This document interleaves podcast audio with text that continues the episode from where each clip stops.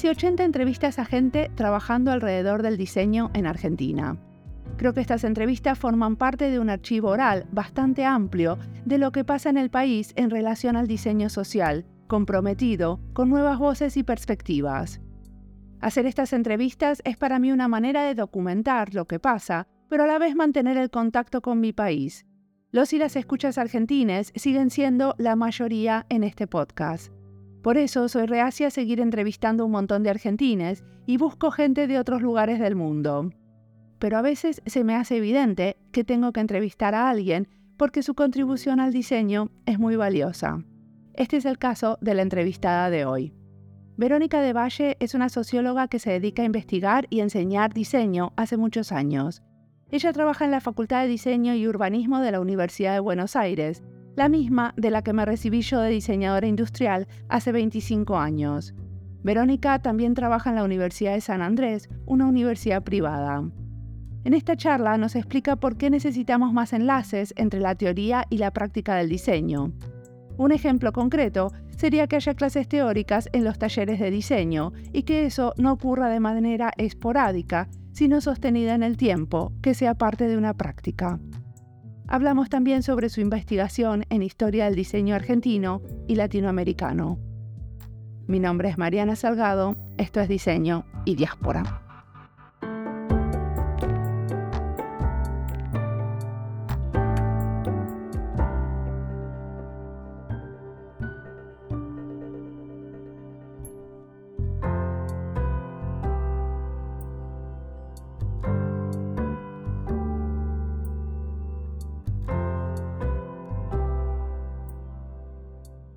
Bueno, soy Verónica de Valle, hace muchos años que soy profesora y que investigo en temas de diseño, eh, más vinculada a teoría, historia y crítica al diseño.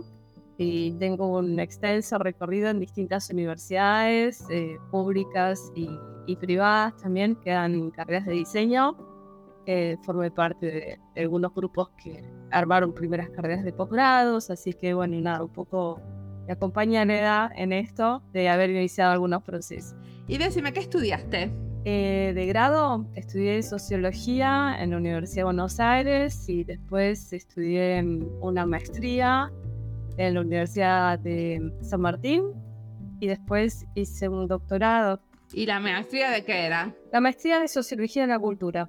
Ahora decime, me imagino que saltaste algunos de los prejuicios acerca del diseño que tienen la gente de las ciencias sociales para llegar al diseño, ¿no? Eh, sí, claro, los tenía todos y yo creo que me deconstruí, digamos, en ese sentido, porque, porque ahora no, o sea, me cuesta hablar con, con amigos de, sociología, o sea, me cuesta entender su visión que tienen o, o bueno, lo ven como digamos, como un, hecho estético, como una apuesta medio frívola en algunos sentidos, como personas muy TOC eh, que se dedican a, hacer cuestiones más eh, vinculadas a, la dimensión estética, que no es una dimensión menor en la vida, pero que es como si estuviera privada de otro tipo de, de lecturas, digamos, ¿no? Como si no, no pasaran cosas importantes y muy importantes que merecerían la atención de los cientistas sociales y miran para otro lado miran a, los textos. Y decime, ¿cómo podríamos los diseñadores transmitir un poco más de esa dimensión política que tiene el diseño? Bueno, yo creo que ya lo están haciendo hace tiempo y eso está, está muy bien. Creo que, que eso que antes, digamos, el diseño se dedicaba a cuestiones más de marketing y más frívolas y más estéticas, eh, hablando de prejuicios, ¿no? Y los cientistas sociales o la gente que trabaja, bueno, sí, teoría social se dedica más a temas políticos y sociales, eso ya no es tan así. El activismo también contribuyó muchísimo a, homologar por abajo. Entonces, en los colectivos, y colectivos que ahora son colectivos con una voz digital, eh, todos somos lo mismo de alguna manera, ¿no? Somos todas voces eh, y, que nos expresamos de distintas maneras y eso me parece muy importante. Em, sigue habiendo prejuicios en términos de golpe de equipos de trabajo, ¿no? Es como que te pasa que si sos eh, sociólogo esperan de vos que hagas ciertas cosas y no esperan de vos que hagas otras. Por ejemplo, ¿qué? Esperan que de vos que te encargues de, del discurso, de la palabra, de los conceptos, Y eso forma parte del ámbito del diseño. Entonces también un poco refuerza la división entre teoría y práctica, que sí es nociva para la enseñanza del diseño. Eso es muy nociva. Es como si hubiera un divorcio entre las formas de, digamos, de pensar, de reflexionar y las formas de hacer, y corresponde a las materias teóricas, ¿sí? Pensar, y en las materias proyectuales es como que puedes perfectamente plantear un taller con cero libro eh, de por medio que la cosa camina. La verdad que yo no vi ningún taller que camine sin concepto. Pero bueno, la realidad, por lo menos, yo estudié hace mucho diseño, pero en las clases de taller teníamos muy pocas teóricas. ¿Vos das clases en la materia proyectual de diseño o das clases en las materias teóricas? Mira, tengo una doble experiencia. El AFADO está justamente, está separado teoría y práctica. O sea, también la estructura, la malla curricular tampoco ayuda. Digo, el AFADO para hablar de muchas universidades, sobre todo que se fosilizan en sus estructuras curriculares, ¿no? Pero hay otras carreras nuevas, sobre todo las nuevas, las nuevas de las universidades privadas, que plantean, por ejemplo, no un diseño segmentado, gráfico de producto, qué sé yo, de interiores, sino un diseño genérico. Y en ese caso, en, la Universidad de San Andrés, yo estoy en un taller, en el taller de inicio y en el taller de cierre. Y ahí sí, doy el, el eh, teórico, ¿sí? De este, un taller que es netamente proyectual. Entonces ya al estar alojado dentro, digamos, de, del taller, em, los cruces son más cercanos, o sea, son ahí, están ahí, digamos, se puede ver. Y estamos obviamente articulando trabajos en el taller vinculados a, la teoría y al revés, digamos, ¿no? Y, y ver qué textos pueden acompañar ciertos procesos de diseño que se dan en, el práctico. ¿Y qué tendríamos que hacer en la universidad pública para que estas cosas también sucedan? Para que haya más de esta experimentación que vos, que vos notás en esta universidad, otra. Yo creo que eso depende un poco, eh, eh, la universidad pública depende eh, por lo menos de la Universidad de Buenos Aires, que, es la que más conozco, y, y algunas otras universidades grandes. Eh, depende mucho de, digamos, la gente del poder es la cátedra. Quienes hacen las reformas o, estabilizan o anquilosan contenidos son las cátedras.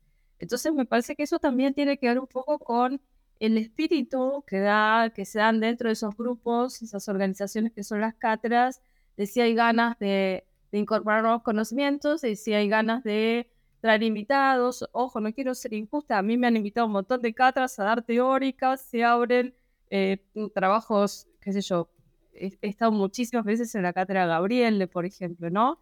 Entonces, eso de golpe es una teórica disparadora de algo, pero como me invitan a mí, pueden invitar a tantos otros.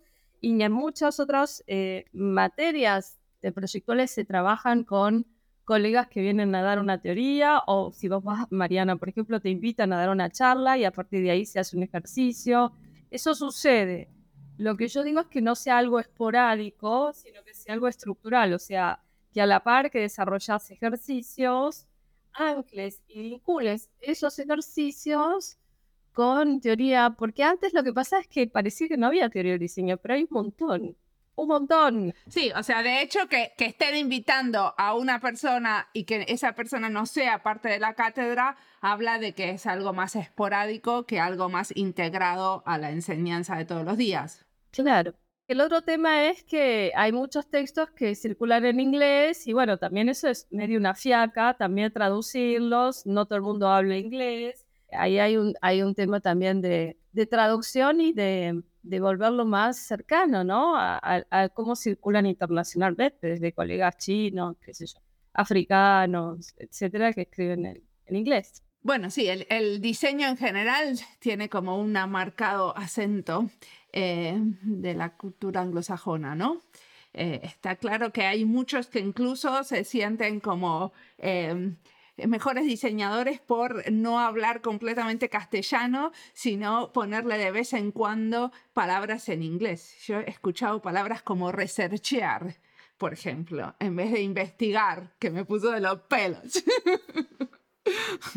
Y la escuché de Argentina, o sea, no de gente como yo que vive en la diáspora que quizás no le sale una palabra, sino de argentinos viviendo en Argentina. Hay algo medio ahí también, ¿no? Bueno, sobre todo en el diseño de experiencia, por ejemplo, se usan millones de palabras en inglés y está esa fiaca de no quererlas, eh, de no quererlas traducir, con lo cual eh, no generamos vocabulario propio. Vamos un poco a la investigación. Tenés un grupo de investigación. ¿Qué investigan? Es un, grupo amplio, con muchísimos temas, porque un, poco lo que me pasó a mí, a, María Ledesma y un montón de, personas que, iniciamos el camino de la investigación en diseño, es que no había muchas personas con interés en investigar al principio, entonces para poder dirigir a alguien que investiga, tenés que haber hecho ya el camino de ese camino vos. Entonces, quienes empiezan a investigar te piden que los dirijas porque medio de cajón porque no hay muchas referencias, o sea, no hay muchas personas a quien pedirle eso. Estaba Beatriz Galán, María Ledesma, Leonora Arfuch, o sea, en general casi muchas mujeres, bueno, o sea, Luis Caivano también, o sea, había muchas mujeres, estoy hablando de, de la FADO, y después ha estado todo el grupo de investigación importante de Hugo Cipe, Silvia Fernández en, en La Plata, y otros tantos grupos en, bueno, no verá, pero digo, no, no había tantos grupos, entonces de alguna manera yo tomé un montón de temas que incluso no tenían que ver estrictamente con historia, pero los temas tienen que ver un poco con procesos así a grandes rasgos de profesionalización del diseño y sobre todo como a mí me parece que lo, si tuviera que decirlo en dos palabras es como cómo deviene el pensamiento proyectual, es decir, cómo, cómo se gesta el pensamiento proyectual bajo una idea de que mm, no todo pensamiento vinculado a la cultura material es un pensamiento proyectual y que tiene una especificidad y tiene una especificidad en su modo de y en su modo de construcción histórico. Entonces, las carreras eventualmente son emergentes de ese pensamiento proyectual. Entonces, un poco se ve desde cómo se crean las carreras hasta todos los actores, las redes, las prácticas, las iniciativas que fueron previas los grupos de ideas que se discutía, cómo aparecen ciertos conceptos que no son meramente palabras, sino que son conceptos, que son los que van conformando una cabeza, un hábitus prefectual, es decir, una manera distinta de ver, que es la, que, la manera distinta en la que ven el mundo los diseñadores. ¿Y cómo los vemos distintas? Lo, lo digo medio en, en términos de eslogan para las clases, para que pegue y para que los chiques se queden más contentos, qué sé yo, pero básicamente yo creo que el diseño nace como una disciplina emancipatoria eh, y liberadora de la desigualdad social.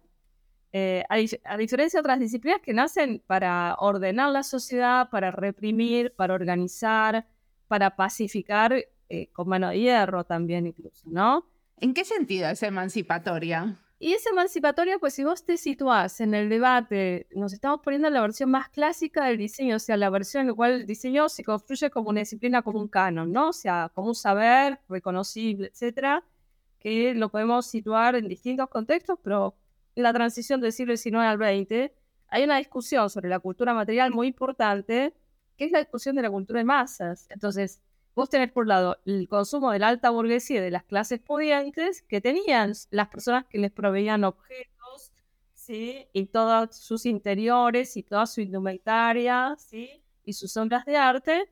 Después tenías el, el, gran, digamos, la gran masa de la población que iban a los talleres de artes y oficios, lo hacían, digamos, las personas que los artesanos eventualmente, las personas que sabían hacer el carpintero, el herrero, etcétera. Era un consumo más, rústico, en términos formales, ¿sí? Y lo que diseño se propone es la accesibilidad, es decir, ¿por qué hay que ser rico para tener algo bien hecho, ¿sí? De calidad. ¿Por qué las cosas que son buenas tienen que tener este nivel de suntuosidad, que es un derroche? ¿Por qué no invertimos y en vez de gastar tanta plata para pocas personas, hacemos que las cosas puedan ser accesibles para todo el mundo con parámetros de calidad y de belleza que sean más democráticos y más populares.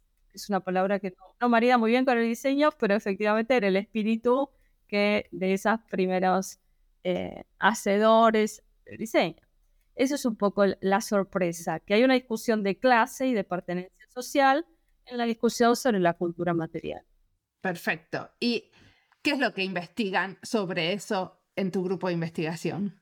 Mi grupo investigan, por ejemplo, cómo aparece ¿sí? la moda ¿sí? y el indumento bajo la lógica del proyecto. O sea, hasta que aparece, por ejemplo, la carrera indumentaria y textil, todo lo que tenía que ver con vestimentario, vestido, estaba regido estrictamente por el ámbito de la moda. Cuando aparece la carrera empieza a ser leída en términos de proyecto y eso resignifica la práctica de, digamos, de, del vestirse. Nuevamente, no como algo que tiene que ver con una pertenencia social ni si estrictamente generalizada, sino como algo que tiene que ver con un derecho a, digamos, a cómo uno, digamos, a esa mediación entre el cuerpo y el exterior y cómo se, cómo se configuran esas prendas, ¿no? Bajo qué parámetros. Eso es en parte, digamos, ¿no? La idea de que el diseño indumentario aparece, digamos, aparece como un saber proyectual y es inventado como un saber proyectual. Y es muy interesante esa invención. Y lo mismo en cuanto a imagen y sonido, pero también investigamos otras cosas. Carla, que también está en la diáspora, Carla Sarli está en, Melbourne, en Australia, eh, hizo un trabajo precioso sobre el periodismo infográfico en, el diario Clarín eh, y el rediseño visual de Clarín en los 90 y cómo con la teoría de actor red de Calón le, digamos, le emergencia una nueva forma de la infografía que no reconoce los antecedentes ni catalanes ni, ni, norteamericanos, que es propia nuestra y que tiene que ver con el protagonismo del diseño. A diferencia de la ilustración en el caso de los catalanes o de la publicidad en el caso de los norteamericanos. Hizo esa investigación sobre de esto en, desde Melbourne, en Australia. No, no, la hizo desde Argentina. Ahora ella está trabajando como profesional de diseño, no está, no está tan abocada al mundo académico. O sea, pertenece a nuestro grupo, seguimos participando, pero no. Esa fue su tesis de maestría y yo espero que la proyecte hacia otra tesis. Y después, bueno, qué sé yo, Leandro Dale trabaja con políticas del Estado, diseño como política pública, los organismos y las instituciones que la acompañaron, y qué modelos de, pensamiento de diseño aparecen ahí, o sea, cómo aparece, por ejemplo, no sé, la gestión estratégica del diseño en los 90 y cómo aparece el diseño para la innovación social en los años 2000, como, qué sé yo, aparece una, nueva, una reformulación de ese diseño para la innovación social de la mano de de Beatriz Galán, o sea, em, estamos viendo concepciones del diseño presentes en el Estado. ¿Y siempre eh, tienen un enfoque sobre el diseño argentino? Mira, como viste, la investigación está vos muy pegada, muy orientada al material que tenés a, primera mano. Entonces, en general, lo que se espera de la investigación académica, estamos hablando no de la investigación profesional, sino de la académica, es que vos digas algo pero que de alguna manera esté justificado en un corpus.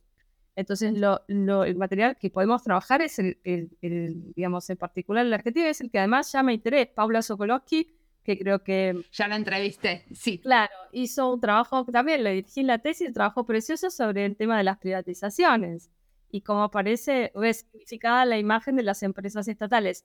Y me parece importante porque es parte del proceso de diseño argentino que no se conoce. Entonces, por ahora está muy bien que nos detengamos en esto.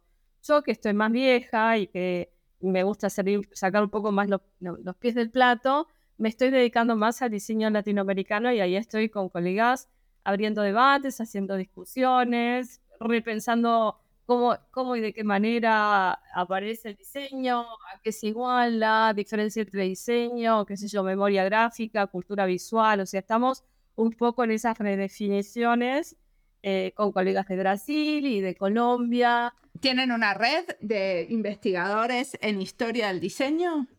¿Cómo se llama? No está, bueno, estamos armándola, no está, no tiene nombre y apellido, pero ya hicimos como cuatro eventos juntos, o sea, no, no nos, buscamos y nos encontramos todos los años y vamos cambiando los temas. Sí hicimos un, bueno, el, título oficial del proyecto era, digamos, tenía que ver con la conexión entre detención y modernidad, digamos, en la cultura visual del mundo hispanoamericano en la transición del siglo XIX al XX. Entonces, cómo juegan ciertas tradiciones gráficas, visuales, y cómo aparecen ciertos digamos, motores de modernización y como a veces colisionan, a veces se, se hibridan, a veces se fagocitan, ¿sí?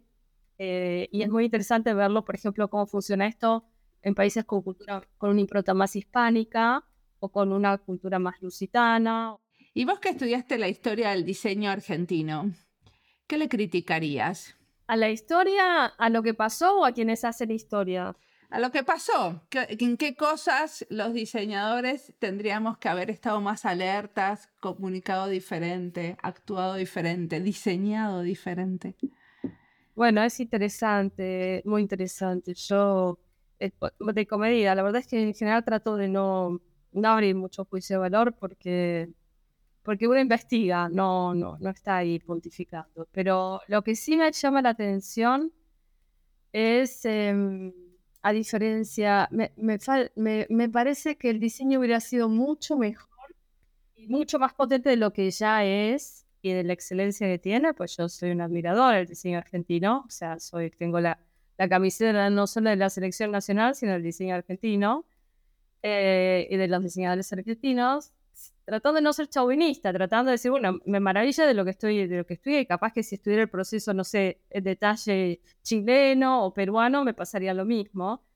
Eh, pero sí creo que hay un gran punto de ir que es como una especie de, de impronta individual y la dificultad enorme de articular en términos de asociaciones y de agrupaciones. Es decir, en general las asociaciones y agrupaciones de diseño son fallidas. Y en general esto tiene que ver con muchas cosas, con problemas políticos, falta de financiamiento, pero también cuestiones personales, enemistades, celos, narcisismos. Y eso, en ese proyecto pierden todos. Cuando eso es así, pierden todos. Pero ¿no pensás que eso tiene que ver con la manera en que mm, eh, con el abordaje al diseño, ¿no? Que hay como un diseñador que es el diseñador de un objeto y eh, como que hay, hay como pocos, sí, hay como poco diseño colaborativo y, colectivo. No se considera que hay una comunidad que puede diseñar una silla. Puede ser. Eh, sí, sí, creo. O sea, ahora, más allá del chiste, sí, creo que hay, que hay una impronta, pero no, no es de narcisismo, es como a ver, te diría, así como nosotros estudiamos cómo, cómo ciertas ideas vienen del campo de la arquitectura, del arte, ¿no? Como, y ciertas prácticas, incluso enseñanza, ¿no? Del maestro aprendiz, y después cómo se reformula en el taller, creo que también se heredan otras cosas que tienen que ver con el hecho de cómo, cómo se legitima el diseño socialmente. Se legitima con la estrella de rock. O sea, yo soy el artista y yo soy el diseñador y tienes impronta. No se piensa como un laburante de, como en cine, que sos uno más de una cadena de gente que si no tenés el tipo de te tiro el cable, no tenés película. Y, si el sonista te falla, es, es una catástrofe. Puede ser Scorsese, pero si tenés un sonista que es malo, fuiste. Entonces, cuando pensás realmente la cosa coral y grupal, sabés que realmente necesitas rodearte de la mejor gente para hacer la mejor película, ¿sí? Bueno, acá me parece que a veces ha fallado un poco eso, ¿no? Como descansa en la trayectoria individual un montón de cosas y eso, por ejemplo, a nivel eh, ya complejidad de problemas que tiene que ver con, no sé, con la esfera pública, ¿no? Eh, es medio una catástrofe porque, porque a veces pasa que, hay gente que piensa que las cosas no se resolvieron previamente porque no eran lo suficientemente inteligentes como, como ellos mismos. Y, bueno, y eso es ya tener todas las fichas compradas para un rotundo fracaso, cuando partís de ese lugar.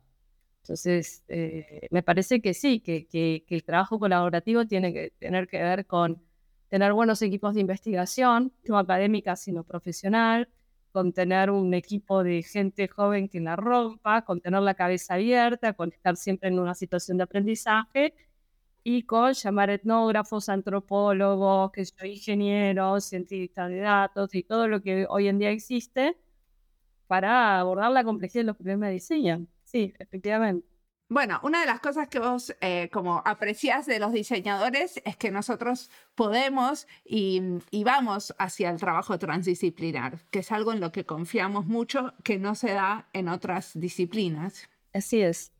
Es así y es una cabeza muy abierta la que tiene. Y además me gusta porque les copa el trabajo transdisciplinario. O sea, es como que es, vamos al, vamos al cumpleaños, ¿no? O sea, conocer gente rara, hablar cosas distintas. Eh, estamos acostumbrados a, al ida y vuelta, ¿no? A prueba y error, a tipo, nada está cerrado, todo está abierto, todo se reformula. Bueno, cuáles son los plazos, a partir de acá reorganizamos todo, pero está todo el tiempo está todo moviéndose en una situación em, de redefinición y eso es muy saludable. Eso es muy saludable. Sería un poco lo que Buchanan no plantea, no, no pensar a partir de las categorías, sino a partir de los posicionamientos. No, no quedarse en, en el continente una categoría, sino quedarse como, como, en, una, como en una superficie de, de cruce, ¿no? como en una membrana que, que junta distintos mundos, que, que es la frontera entre distintos mundos. Y a mí eso me parece que con la complejidad de problemas que empieza a ver, que hay hace tiempo y, que, son cada vez más inminentes, se necesitan más cabezas de ese tipo. Que no son solo el diseño, pero, pero bueno, el diseño como que se aparecen de una manera bastante, como un modus operandi.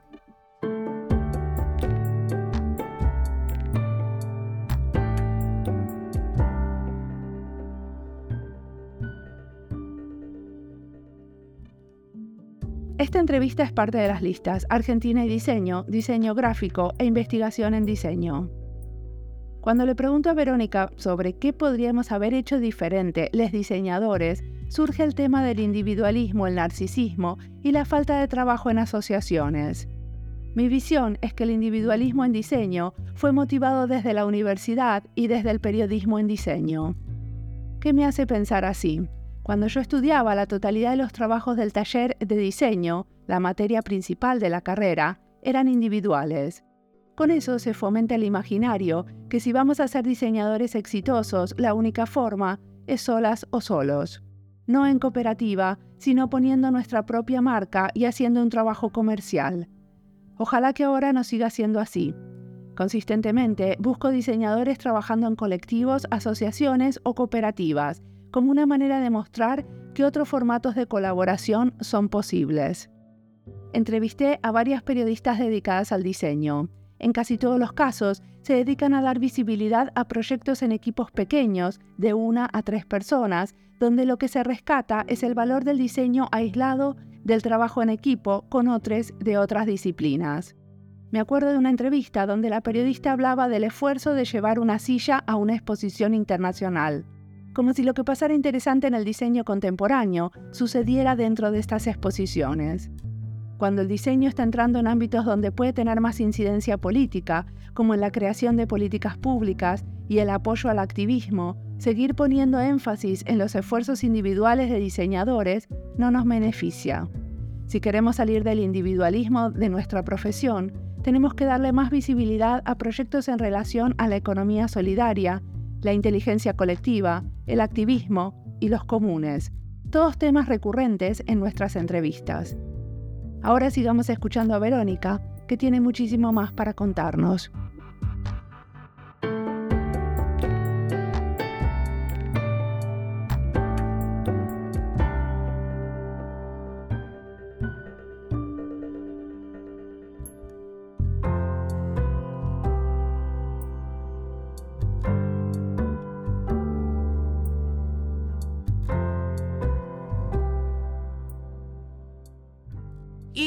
Analizan también cómo, cómo trabajan, o sea, dentro de tu equipo también analizan como estas nuevas maneras de hacer diseño, donde hay diseñadores trabajando en políticas públicas o el diseño legal, ese tipo de prácticas. Sí, sí, sí, sí. Bueno, te decía, Leandra está con el tema del diseño de políticas públicas desde el primer organismo que reconocemos como tal, que es el del CMD, ¿no? El del gobierno de la ciudad de Buenos Aires digo, en, el primer organismo, después de, eh, a partir de la reapertura democrática, ¿no? Porque previamente estuvo el INTI, el CIDI, o sea, hubieron organismos, el Centro de Diseño, Textino, inaugurado por Tagaray y Maldonado, pero eh, a partir de la democracia sí, y, y cómo ahí se, se empieza a sumar, bueno, al sello de buen diseño, el Plan Nacional de Diseño, el Centro Tomás Maldonado, o sea, hay, hay toda una serie de iniciativas que tienen que ver con sostener diseño y armar equipos también interdisciplinarios. El equipo trabaja eso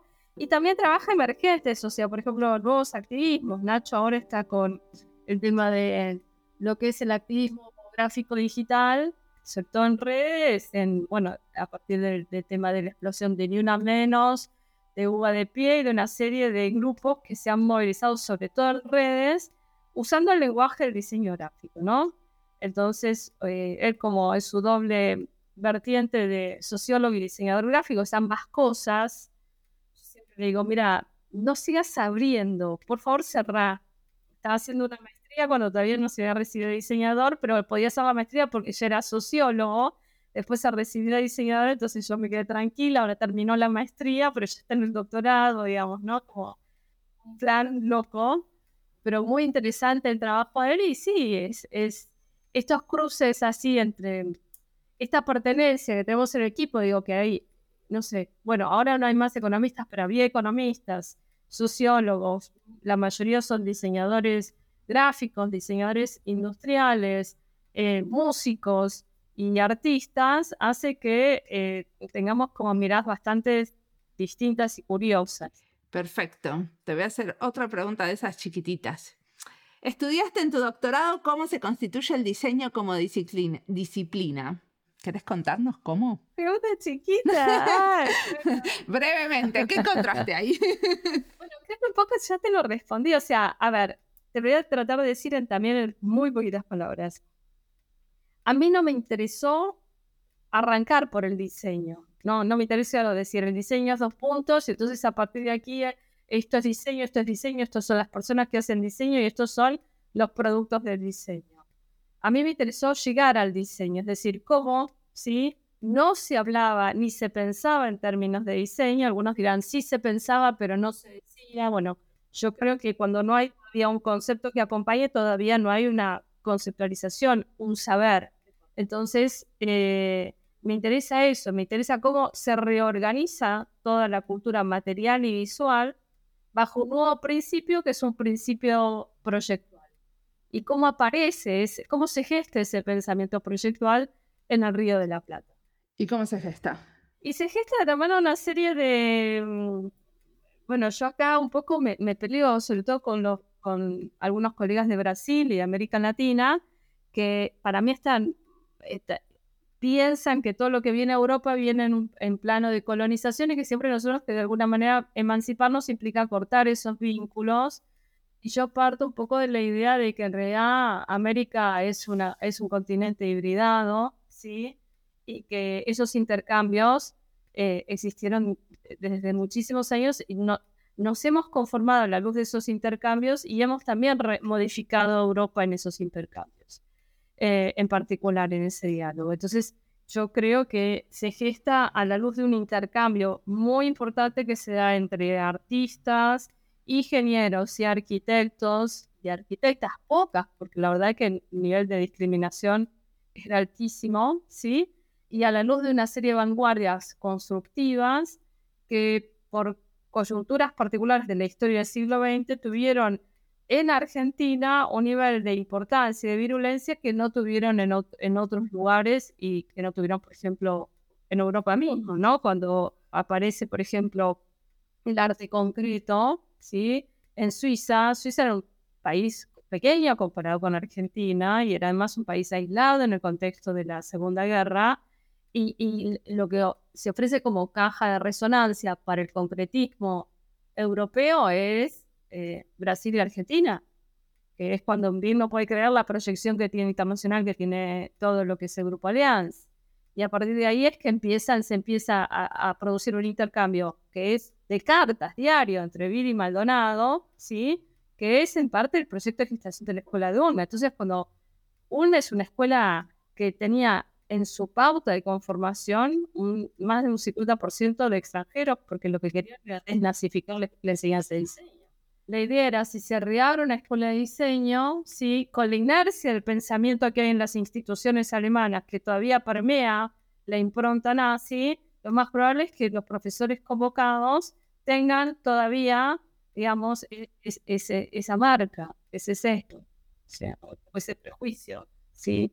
Entonces, hay, hay, un doble, hay un doble pedido para la fundación de la escuela, a Eichen y a, que es que la escuela tenga contenidos humanistas en su currícula y que sea conformada mayoritariamente por profesores y estudiantes extranjeros.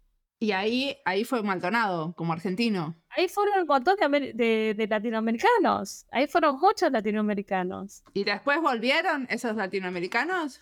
Muchos sí volvieron, muchos sí volvieron. Muchos, algunos iban pasantes, se quedaban seis meses, volvían. Maldonado y Gonda se quedaron allá, pero el resto no. Digo, cuando uno, cuando yo entrevisté a las personas que entrevisté, la mayoría habían venido seis meses a ver a los amigos, a fiestas, todo, pero bueno, participaban de los talleres, digamos, ¿no? Y estaban ahí a clase y después volvían. Y se cocinaban ideas, digo, cuando vos repasás la revista Nueva Visión, ves esos debates, los ves. Ahora, ¿por qué es importante esa revista? Porque de esa revista aparece la materia visión, y la materia visión es constitutiva es el antecedente inmediato de morfología, es una materia que se da en arquitectura y es básicamente la que te da las herramientas eh, del lenguaje, digamos, del diseño moderno. ¿Esta revista Nueva Misión es, es una revista de dónde? Es una revista argentina que se editó entre 1951 y 1957. Y que se usaba en la universidad. Después se, se usaba, eran como este mismo grupo del que te estoy diciendo, le editó porque eran como activistas, ellos agitaban, ¿no? Todo el tiempo estaban con esa causa, agitaban, agitaban, agitaban, sacan dos cosas, dos proyectos editoriales y esto es interesantísimo en términos del podcast, Mariana, porque vos pensás en términos culturales y de pensamiento que la lengua es todo. Entonces, cuando vos escribís en tu lengua materna, digo, el castellano es un idioma que se habla prácticamente en Hispanoamérica el nivel de llegada que tenés cuando escribís en castellano cubre todo un continente y se proyecta también a España. Bueno, eso fue lo que pasó con la revista Nueva Visión, pero sobre todo con la, el desprendimiento de Nueva Visión, que es la editorial Visión, Nueva Visión también. Es una editorial de arte, de psicoanálisis, de arquitectura y de ciencias sociales. Esto me lo decía Ana Calvera. Nosotros estudiamos en la Universidad de Barcelona arquitectura con los libros editados por la editorial Nueva Visión de Buenos Aires. Y decime, ¿por qué tiene que ver con el podcast? Porque me parece que, mm, que hablando de estos intercambios transatlánticos, con los viajes de ida y vuelta, y con el idioma que es el idioma en el cual uno se conforma, en el que conforma el pensamiento, en el que conforma la subjetividad y en el que también uno se forma profesionalmente. Me parece que, que una historia de la lengua es también una, una historia de, de la pertenencia y del exilio bueno, para mí esto de hacer diseño y diáspora, o sea, hacer este podcast desde la diáspora, era una manera de recuperar mi castellano que estaba como muy oxidado en términos profesionales. Lo tenés perfecto, intacto tu castellano. Sí, pero ahora hace cuatro años que hago este podcast y que hablo dos veces por semana con gente de estos temas, digamos. Cuando empecé, no, el primer tweet que nos pusieron fue, ay, qué lindas esas chicas tratando de encontrar el, las palabras en castellano. Porque no nos salían. Bueno, pero ya está, es, es práctica y es, es, eh, es querer, es perseguir, es, es ponerse un objetivo. No, totalmente. Y aparte, bueno, yo creo que el podcast lo que tiene es una reivindicación de la oralidad, ¿no? Eso me encanta, me encanta. Yo soy una radiofílica, me encanta escuchar radio. Así que todo lo que tiene que ver con la oralidad y con la escucha me parece fascinante. Y decime, ¿qué cosas eh, te inspiran a vos? ¿Qué estás escuchando, eh, mirando, leyendo? Escucho, escucho mucho radio con vos, escucho que bien de mi generación, me gusta mucho Ale Berco, me gusta mucho Diego Iglesias, me gusta mucho esa gente de 30, 40, 45 años, bastante progre y bastante crítica, que, que se ubica en lugar, que, que, se pone en lugares incómodos y que sigue haciendo preguntas incómodas. Me gusta el periodismo de investigación, que es algo totalmente en extinción. ¿A quién, por ejemplo, nos recomiendas leer? Bueno, eh, este Ale, Ale Berco a mí, a mí me gusta mucho, me gusta mucho Iván Jablowski, me gusta Nacho Gutiérrez en términos de comunicación, me, me interesa muchísimo lo que hace Nacho Gutiérrez eh, en términos políticos y de, investigación. Bueno, después obviamente Anfibia, ¿no? todas las revistas digitales que son como, tengo mi cuñada que trabaja ahí, es diseñadora y trabaja ahí. Y después, a ver, a quien sigo en redes eh, de diseño, la sigo mucho a Marcela Fibiani, que es una gran difusora y una gran armadora de contenidos, y siempre me invita y tiene una enorme generosidad. Y después, bueno, eh, qué sé yo, eh, obviamente trabajo con la Fundación IDA, ¿no? Son, son amigos, y gran parte de las fuentes documentales que, que manejo vienen de Fundación IDA o han llegado a Fundación IDA, yo las conocía previamente antes de las donaciones y después llegaron a Fundación IDA. Y después tengo amigos diseñadores que son muy grosos y a los que sigo, como Diana Saimovici, que es una gran tuitera. a todos los, eh, a varios de los que mencionas en diseño los entrevisté, a Marcela Fibiani, a, Diana Saimovici. Sí, sí, sí, son, son geniales. Y después que me gusta leer, me gusta leer mucho estos temas, me gusta leer a mis colegas eh, que sacan cosas interesantísimas, Camilo Buitrago, Marcos Braga, Priscila Farías, Marina Garone Gravier. Me, gusta mucho seguir sus trabajos, me gusta mucho juntarme con ellos para discutir. Me gusta mucho intercambiar en el marco del equipo de investigación, aprendo un montón. ¿Cada cuánto se reúnen? Bueno, el año pasado estuvimos muy fiacas. Terminamos un libro, lo publicamos, que se llama Pensar el Diseño, después nos tomamos un año de, de, de fiaquez total pero estamos discutiendo tesis. En general, eh, cuando nos reuníamos bien, nos reuníamos una vez por mes. Todo un sábado arrancamos 11 y media de la mañana y terminamos 3, 4 de la tarde. Y si no tenemos avances de tesis para discutir, tenemos textos vinculados con el diseño o no con el diseño, pero que nos pueden servir para el diseño. Y decime, en el futuro, ¿a dónde te imaginas que va a ir esta investigación en diseño? ¿A dónde te gustaría que vaya? ¿Qué temas te parece que todavía no investigaron que podrían ser las próximas víctimas? Las próximas víctimas. ¿Sabes qué? No, en estos momentos estoy en una especie como de, de parate. Quiero terminar de procesar entrevistas que hice a dos y las hacedoras del diseño, que es material inédito. Me gustaría editarlas y publicarlas. No sé en qué formato todavía. Tengo, bueno, un website, ¿no? Empezar a, compartir contenidos.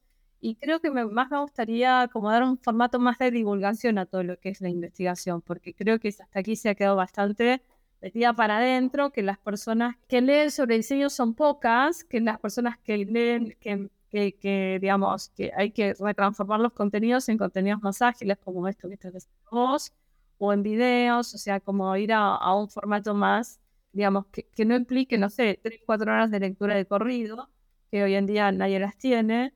Y creo que, este, bueno, ya estoy trabajando un poco en ese sentido, ¿no? Eh, un poco el tema de transformar las clases en, en clases virtuales, ya no, nos puso en una cierta dinámica y creo que nos, toca reconvertir un montón de cosas hacia ahí. Ahora, después hacia dónde me interesan, qué sé yo, mucho, a quienes hacemos historia, te voy a decir, me interesa tal archivo, o sea, me interesa meterme en ese archivo. Me interesaría conocer el archivo de Vila en Suiza, muchísimo. Me interesaría indagar más un poco en, esta, en este intercambio transatlántico eh, que yo trabajo en mi libro, ¿no? En esta, en esta red de ida y vuelta en los barcos. Buenísimo. Bueno, muchísimas gracias por la entrevista.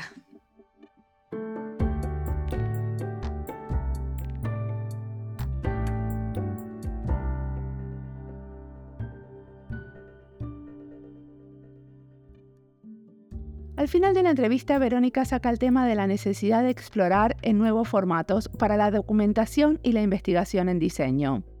Creo fervientemente que no toda la investigación tiene que terminar en un libro, que tenemos que ser más flexibles y pensar en nuevos formatos.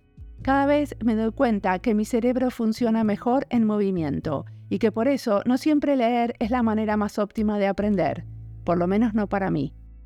Disfruto mucho de escribir y en el acto de escribir aprendo, hay síntesis. Me gusta eso de tener una idea e irla desarrollando en un artículo académico. A pesar de que ahora no estoy escribiendo mucho, es algo que disfruto porque me gusta leer, buscar referencias y argumentar. Puedo profundizar en algo y desarrollarlo. También disfruto de hacer podcast porque es rápido y al punto. Entrevisto a alguien, pienso qué de todo lo que me está diciendo me convoca y comento. Es fresco, tiene ritmo rápido y produce un intercambio con un otro, él o la que entrevisto, y la audiencia, que en general son algunos escuchas que se conectan y me dicen algo. No mucho, pero suficiente para recordarme que no lo hago sola. El podcast me dio la posibilidad de explorar muchos temas, como el de la entrevista de hoy, sobre los que sé poco o nada. En algunos momentos de la vida puedo dedicarme más a un formato que al otro, pero lo importante es el fluir entre formatos es contar con varias herramientas para producir y pensar. no quedarse en una, porque los formatos o las herramientas que usamos también nos definen y nos moldean nuestro pensamiento. También creo que pasa lo mismo con las lenguas que usamos. Algunas cosas no se me ocurrirían si no es que las pienso y las hago en finés. Otras son en castellano.